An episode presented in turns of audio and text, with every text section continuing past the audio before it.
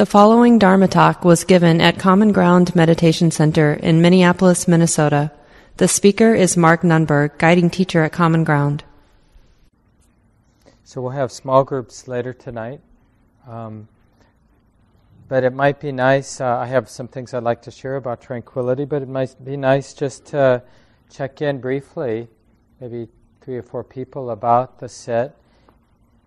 Um, and about the, this formula that's used throughout the Buddhist teachings of seclusion, dispassion, cessation, letting go, as a way of developing all of these wholesome qualities, the seven factors of awakening, but also it's the whole process of awakening itself. Because, you know, one of the simple formulas, and you can share in terms of our sit tonight, it matters what the mind is paying attention to. So the first thing, you know, it's a bit shocking to us because we have sometimes this more superficial sense that we should be able to just let the mind do what it wants to do. But I don't know about you. when I let my mind do what it wants to do, you know, it likes to worry, it likes to think about things. It loves to solve problems, right? It loves to categorize. The mind has all of these tendencies, and some of those tendencies have been really quite useful through evolution in terms of the survival of the species, but not necessarily conducive to happiness and peace. So now, what we're doing on purpose in our training the mind instead of just following the mind. We're training the mind to and to see what the effect is, right? So you don't have to believe this is actually good. You can just check it out for yourself. But we're training the mind to stop doing what it normally does. But you know, those of you who raise kids, the easiest way to stop your mind from doing something is to give it something to do. If you just sort of hover over your cat, and tell it to stop, you know, doing these things. But if you give your cat a toy, or even better, a scratching post, you know, it might stop doing some of the things you don't want it to do. So, with training, with practice, we give the mind a toy. Here, notice the breath coming in. And this is a toy that keeps on giving. Because initially it may not be that interesting to the mind, but pretty soon, you know, if we're if we're devoted enough to the toy, so that means the mind is secluding itself. It's not doing anything else but knowing the breath coming in, knowing the breath going out. It starts to feel the effect of seclusion. It, it's feeling the effect of not doing those other things the attention would otherwise be paying attention to. So, a sense of collectedness, non distractedness not being caught up in thought. It's a real altered state. It's a vacation from our mind being lost in its thoughts about things. And it just develops. That's what I meant about the gift that keeps on giving.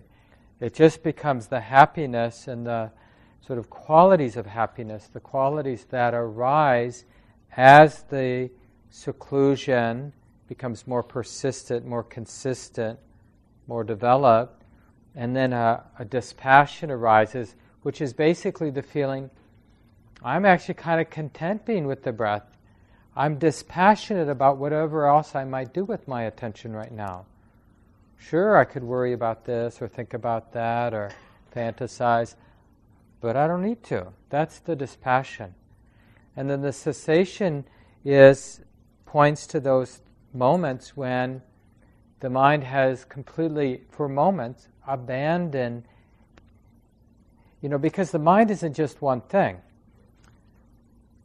So there are a lot of, you know, patterns, forces in the mind, but when all of the mind gets its act together, all the different sort of patterns, forces, and it's all about being with the breath, being in the moment, or even as it refines, being with the sense of calm, being with the sense of ease, the sense of joy, the sense of peace, That's a unified mind. That means the mind is all working together. It's not dissipated, not trying to do different things.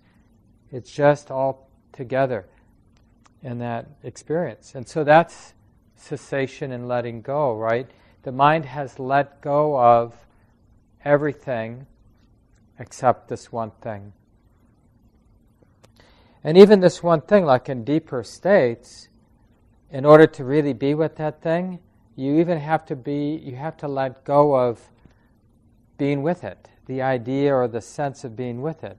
Even that, so the, the letting go really points to like dropping into, in like absorption, we call it, or a jhana, is where the mind stops trying to concentrate on the object, right? It has to relax in, absorb in, fall in to the object. So the last thing, the persistence, like in more technical terms in concentration practice, we call it connecting and sustaining. So that part of the attention that has this idea of I'm connecting and I'm sustaining my attention here, even that is too rough for a, a more profound kind of settling, stabilizing of the mind. But let me leave it here. It might be nice to hear from a few folks, just your own, both during the week and uh, months, years, but also tonight's sit. And uh, you probably, some of you recognized at least some of the instructions were based on the initial instructions from the Anapanasati Sutta, the Discourse on Mindfulness of Breathing. Any reflections about causes for the arising of tranquility? And I sent last week the sutta on feeding and starving, or feeding and weakening of the factors. Any thoughts? And we'll have time to share in our small groups too, but or questions.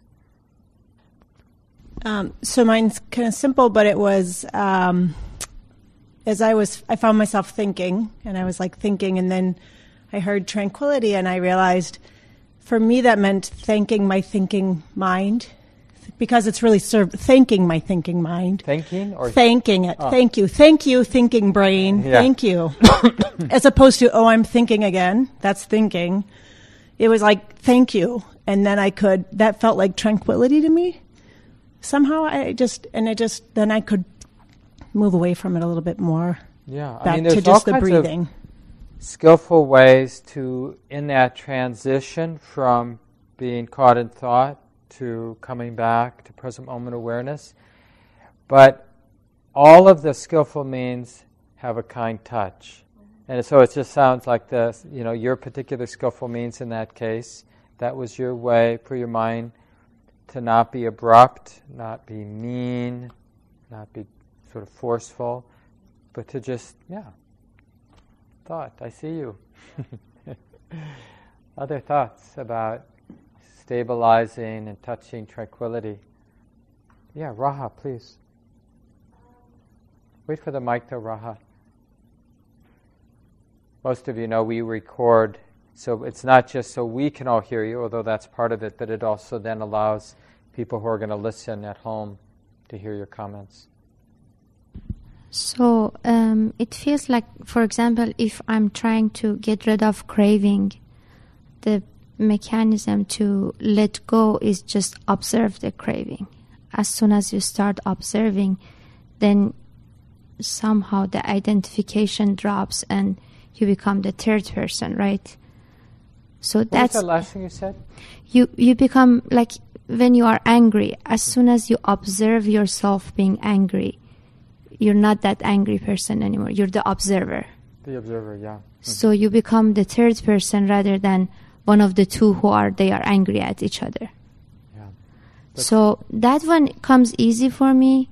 Um, feeling I'm the third person, I'm the observer. But because there is something that I'm sure of. There is anger, there is craving, there is something that I can see, then as soon as I see it, I can drop the identification. But I'm not sure if I see the tranquility. Yeah. And well, because sometimes we're just busy putting out the fires.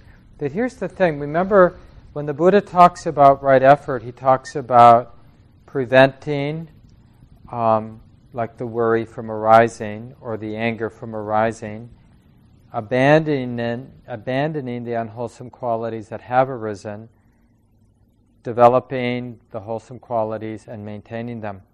So, when we're connecting and sustaining with something like the breath,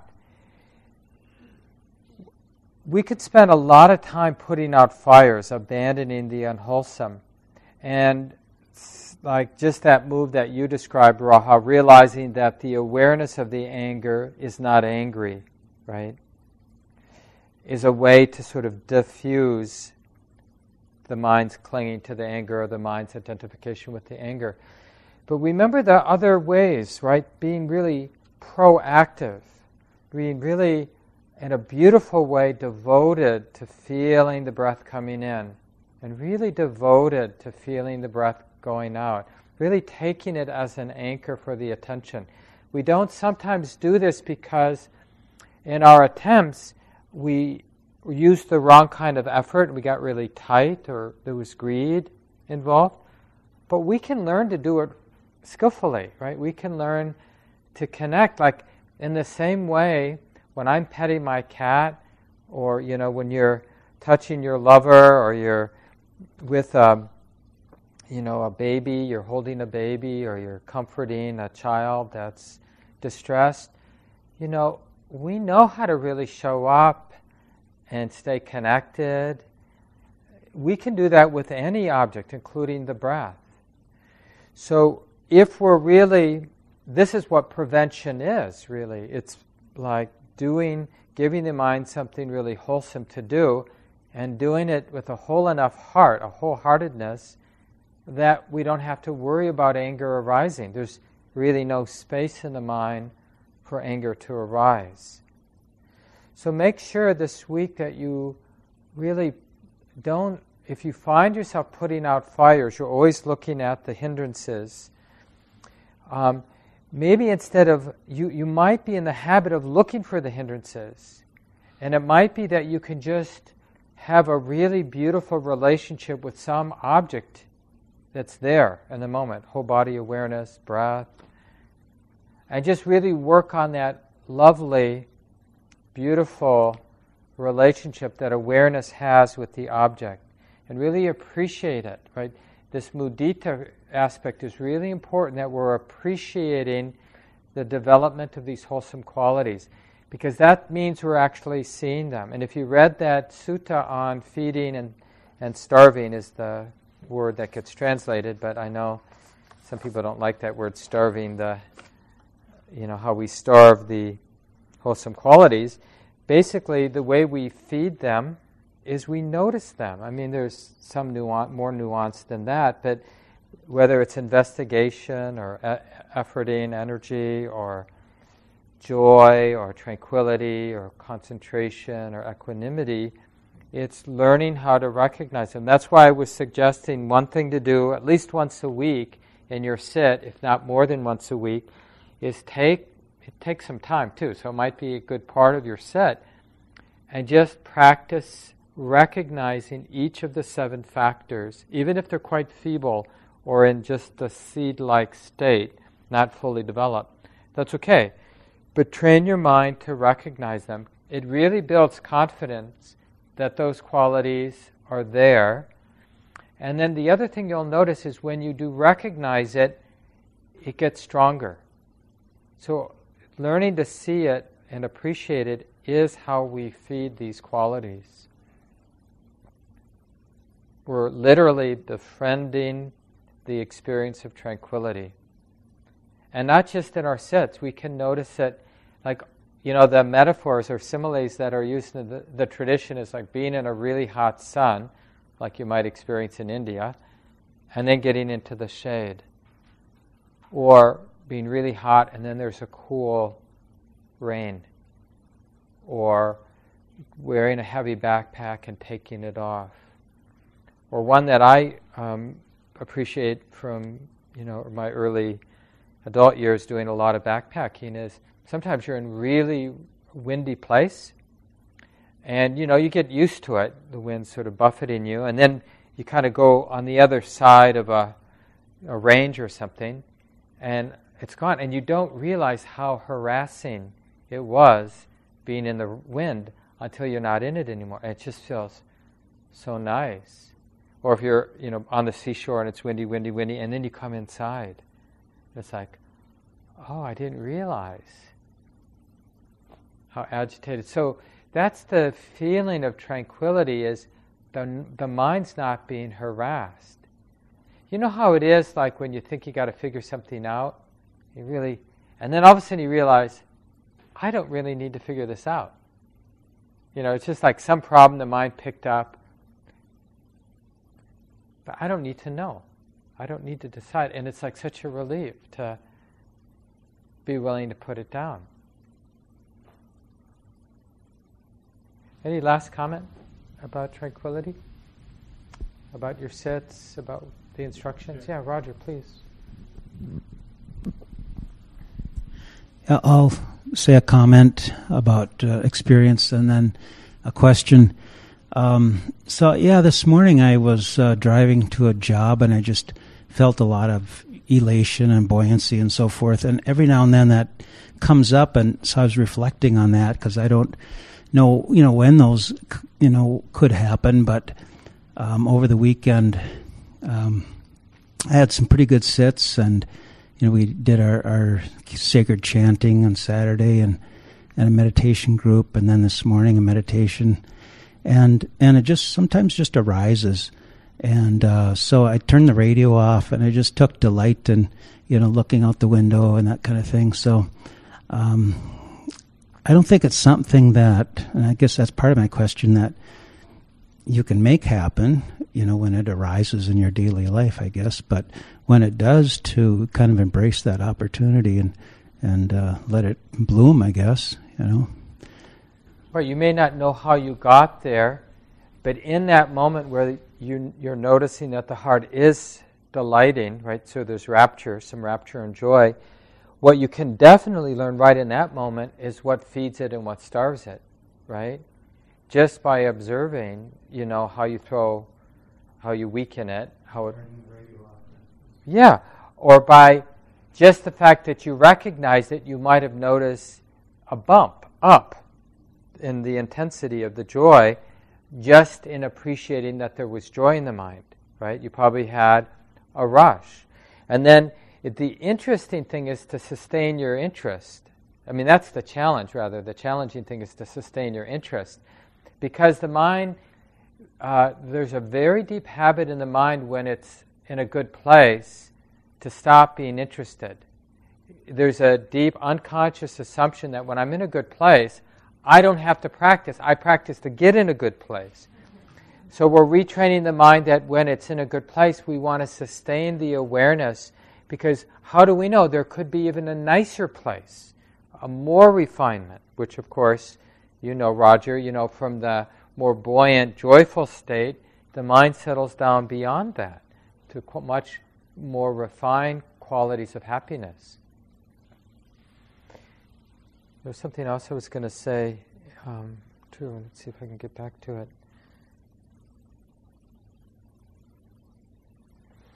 Oh, yeah, just in terms of, you know, general causes, you know, in hindsight, we can kind of see what, like, there might have been a memory that came to mind. And this is sort of the interesting thing generally in our practice is to see that the idea that I, you know, I am the mood I have right now, that's a very, not a very useful um, idea of how the mind works. And the more we have these experiences and we identify or recognize these experiences where there just all of a sudden is joy or there is tranquility or insight, is that there are these wormholes, right? There's always, it's always lawful, there are always causes and conditions, but the mind is much more nimble than we normally think because we think of ourselves as this sort of static edifice. So you know, it doesn't make sense to have a more mundane state of mind and then a more refined state of mind, like I had to do something. We have these stories that, you know, I didn't make that happen, so how could that have happened? So, to, in, in the reflection, like even in hindsight, to bring some confidence that there were causes for joy to arise, right? Generally, the persistence, like the one teacher said recently about that transition from uh, persistence to joy is it's like it's the persistence, it's the heart's willingness to persist, meaning persist in doing what's skillful, persist in relating to the present moment in a skillful way. And it like burns off the inertia, you know, the, the heaviness of the mind. Basically, it burns away all the ideas that our mind is more dense than it actually is. And then the mind starts to experience the mind not being so dense. That's really the experience of joy, right? It's buoyant, it's light, and it's like everything's in motion. That's part of that experience of rapture and joy. That, that the sense, doesn't matter what the mind is knowing, but the sense is it's alive with movement, it's in motion. And that's delightful, that everything's. Because all of a sudden, the idea of things being dense, way down, having inertia, has evaporated, has been burnt away, precisely because of the dedicated, persistent application of the mind to what the mind, through investigation, has seen is helpful. So that's where the dedication comes from, right? So the seed, the feeding of the investigation is there's a difference between applying the mind applying itself in a skillful or an unskillful way. And that inspires dedicated effort, persistence. Oh, there's a difference. I'm going to apply my mind in a way that I think will really lead to positive results. And that burns the inertia, and then there's the fruit, there's joy. And the interesting thing about joy is that because uh, think of the second half of the factors. So these are the tranquilizing half. So tranquility, concentration, and equanimity. That's what we'll do the next two weeks, these three. They're like Roger suggested, we don't do directly tranquility. We don't do directly concentration, equanimity, even joy. These are the natural unfolding of causes that have been set in motion, right?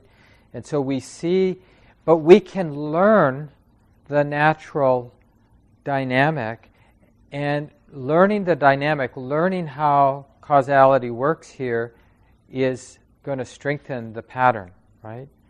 Recognizing the pattern strengthens it. And uh, oh, what was that point? From tranquility, concentration, equanimity. Oh, yeah. Yeah, so the, a really important way to reflect on your mind, to study your mind in this transition of joy to tranquility, concentration, which really means that the sort of uh, a more profound stabilizing, stilling is a good word, quieting is a good word of the mind, right?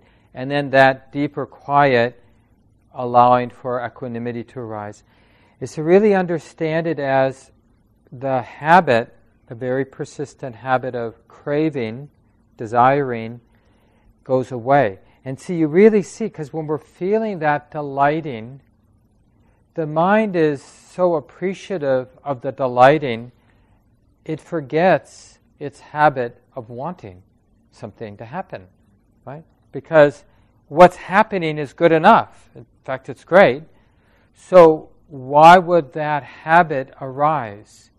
The habit of wanting something to happen arises when the mind is not happy, not delighted. But when the mind is delighted, the habit of wanting goes away. And see, that's how we make the how the mind makes that transition from being really energized, as it is when there's a lot of rapture, a lot of buoyancy, a lot of joyful interest, to the ease of tranquility. Ah. And then the stilling, the quieting of the mind. like a peace.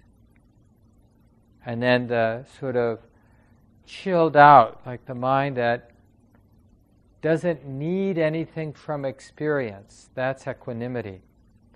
The mind isn't looking to experience to get anything.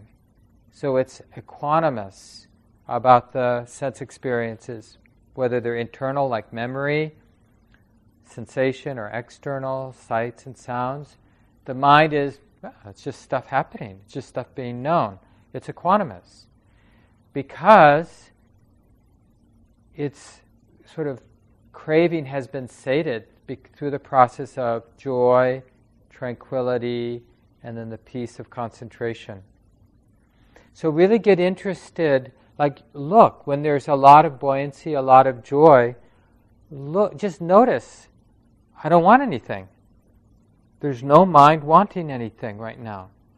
I'm, I'm totally content being aware of the delighting and the joy and the expansive, buoyant feeling in the heart, body, mind.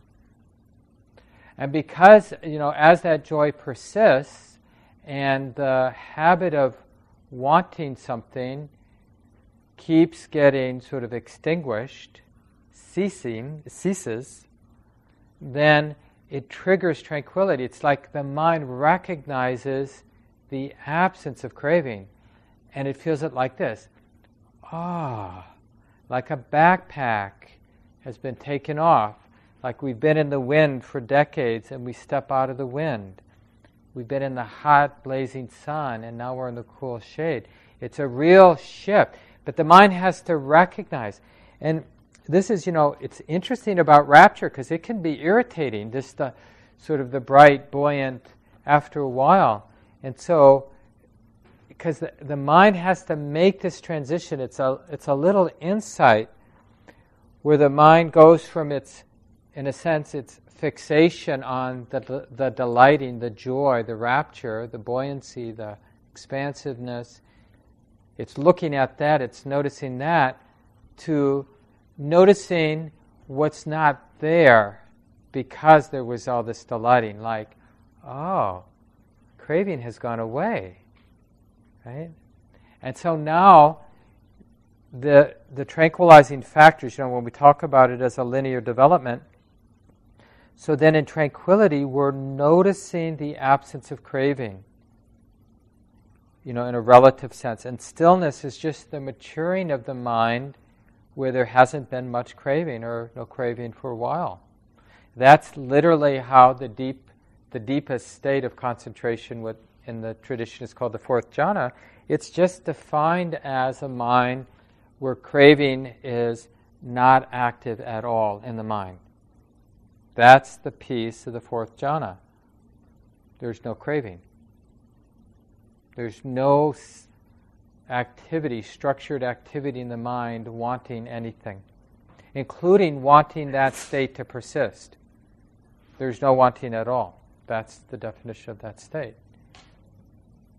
And that's as quiet as the mind gets, right? The mind without craving. So it's a little taste, a temporary taste of liberation when we have a deeper um, touching into concentration. Let me just go before we break into small groups because this might trigger some conversation in your small groups.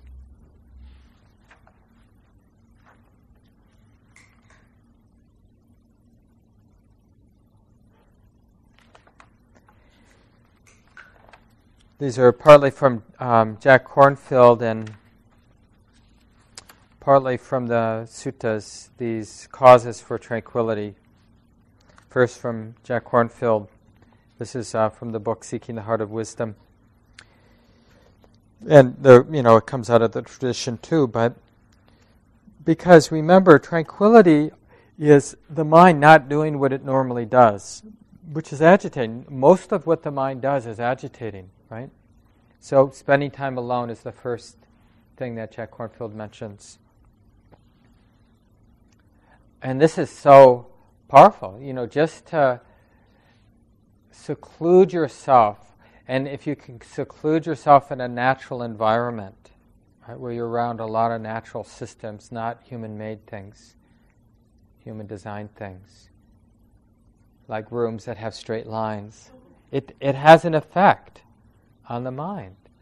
The mind, when I'm out in, like walking in the woods or in a more natural setting, my mind doesn't notice messes.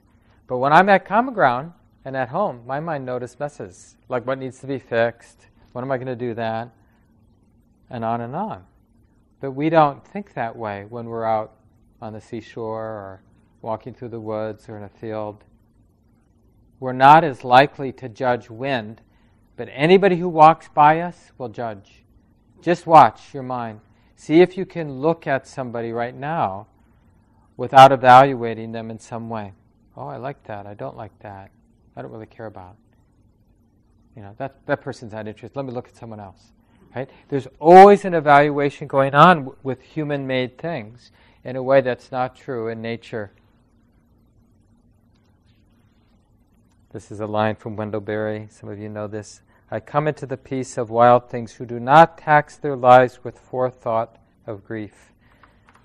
And then the third thing Jack Kornfield mentions going on retreat, just the simplicity of the structure, sitting, walking practice, freedom from duties and responsibilities, letting go of likes and dislikes, like really challenging the mind around our likes and dislikes.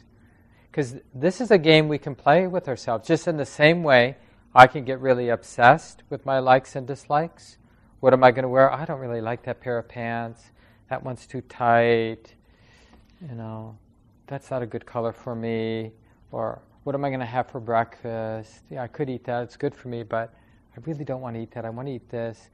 I mean, we're so much of our time we're dealing in the world of likes and dislikes, and we can just like practice not engaging likes and dislikes. I'm just gonna, you know, do what shows up. I'm not gonna what do you want to do? I'll do that. It's kind of a relief to just give ourselves over to something other than I have to figure out what I want to do. I'm sure you've all noticed how oppressive it is to figure out what you want. But it's we, we struggle giving it up. You know, well, like I, I some of you know this, for a long time I would flip a coin. This is like back in the 90s, even before in the 80s. And it was around this issue about like really exploring likes and dislikes. And I'd get to this place, so I'm happy, I don't know, I'm just going to flip a coin. And it was so liberating. I did it about some important things, which seems strange to mention, so I won't. Doing one thing at a, at a time, he talks about. Just, it's like talk about seclusion like, okay, I'm brushing my teeth and I'm not going to do anything else. I'm not going to be thinking about anything else. I'm just going to brush my teeth. I notice sometimes I wander out of the bathroom and look out a window. You know, it's like, no, I can just brush my teeth. I don't have to like do something else, like start getting the tea water going or something like that. Letting imperfections be and a sense of contentment or serene disenchantment. And then uh, in the tradition, proper food, right? Good climate, basic comfort probably, comfortable posture, neither over enthusiastic nor sloppy, avoiding hot tempered louts. right? Because it's true. I mean, if we're around and choosing to be around calm friends, hot tempered louts. Basically, people, you know, who are agitated. Because it we're affected by who we're around. It really matters. When you're around somebody really chilled out, I remember uh, there was this beautiful retreat place. Um, some of you know Point Reyes, north of San Francisco, an hour and a half or so. And the Vedanta Society owned this beautiful land, right bordered right up on the that uh, national park, Point Reyes, or national monument.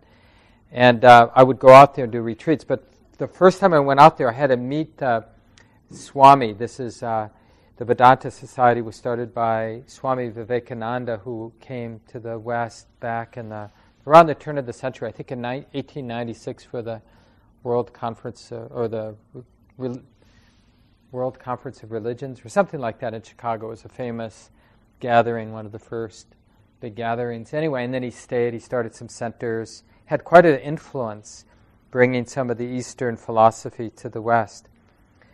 But anyway, uh, so I had to meet the, like, they wouldn't let just anybody go out there. You had to meet the head Swami, so a monk in the yogic tradition.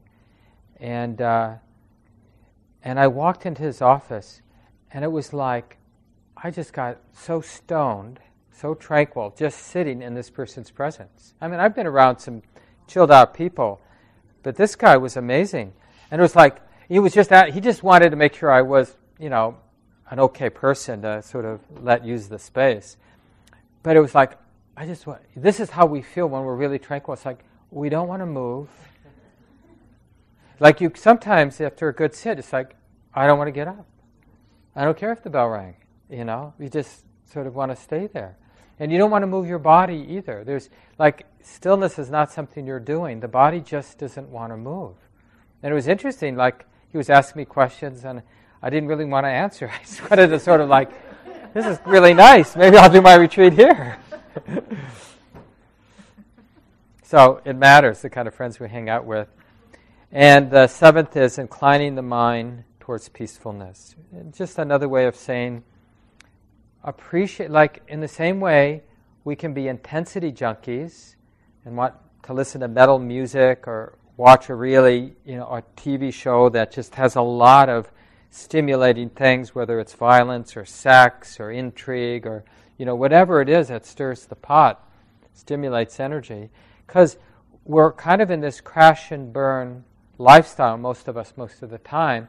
So we get dead to the world because we're overstimulated, and then we need these sort of intensity things to recharge, to kind of build the energy back up. And of course, it just perpetuates the crash and burn. So instead, we can cultivate a value and interest in what's peaceful, internally and externally. And you know how it is when you walk into a garden or into somebody's space, like I mentioned, this office space that I walked into, you know, we really appreciate the tranquil spots. This is what really beautiful temple design or through history, people who have uh, designed and developed and maintained spiritual places.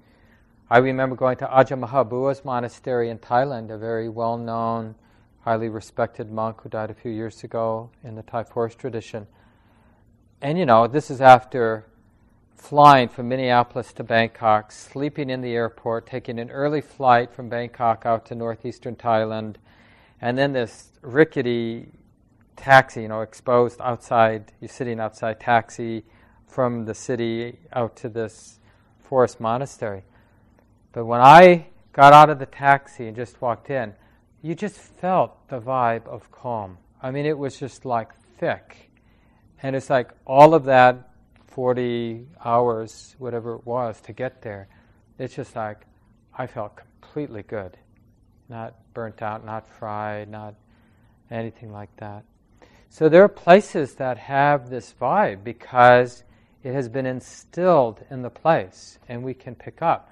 And ideally, that's what we look for in our practice, and that's what we create in the little corner of our living room where we sit and why community members have spent so much energy both in building this place, renovating this place, and the people who worked cleaning and the building committee to sort of create a really serene spot. I mean, as best we can, given that we have, you know, 700 or more people coming through the space each week. But it's really, you know, designed to help. That's why we don't have a lot of stuff up on the walls. We keep it really simple because it has an effect on the mind. So these are some of the things you can share in the small group. Just how, in your own ways, and really analyze it out loud for your small group. You know, how you have seen the causes, how you played and worked with the causes for tranquility in your life. And also be really honest about how you feed the causes for agitation that how we still remain, all of us to some degree, energy junkies or intensity junkies or agitation junkies, really, to be more honest. Like we like, we feel alive when we're disturbed. And we're and, and this is another interesting thing to share in the small groups is places where you've noticed a mistrust of calm. Like we sometimes wrongly interpret calm as a kind of flatness or, or I don't care. It scares us, being tranquil. Well, how am I going to get? It's because it opposes, right, that seclusion, because the mind is secluded from its neurotic worries, like getting everything done, getting ahead, becoming somebody. So when we feel really tranquil, we can have sort of, it can provoke uh, a response. You know, you got work to do. You, you better not. This could be dangerous. Relaxing. So that would be really interesting to discuss in your small groups. Basically, because we all have this disease because it's been conditioned by our culture. So it looks like we have maybe around 60, but let's start with 18. You want to start, Tim? This talk, like all programs at Common Ground, is offered freely in the spirit of generosity. To learn more about Common Ground and its programs, or if you would like to donate, please visit our website www.commongroundmeditation.org.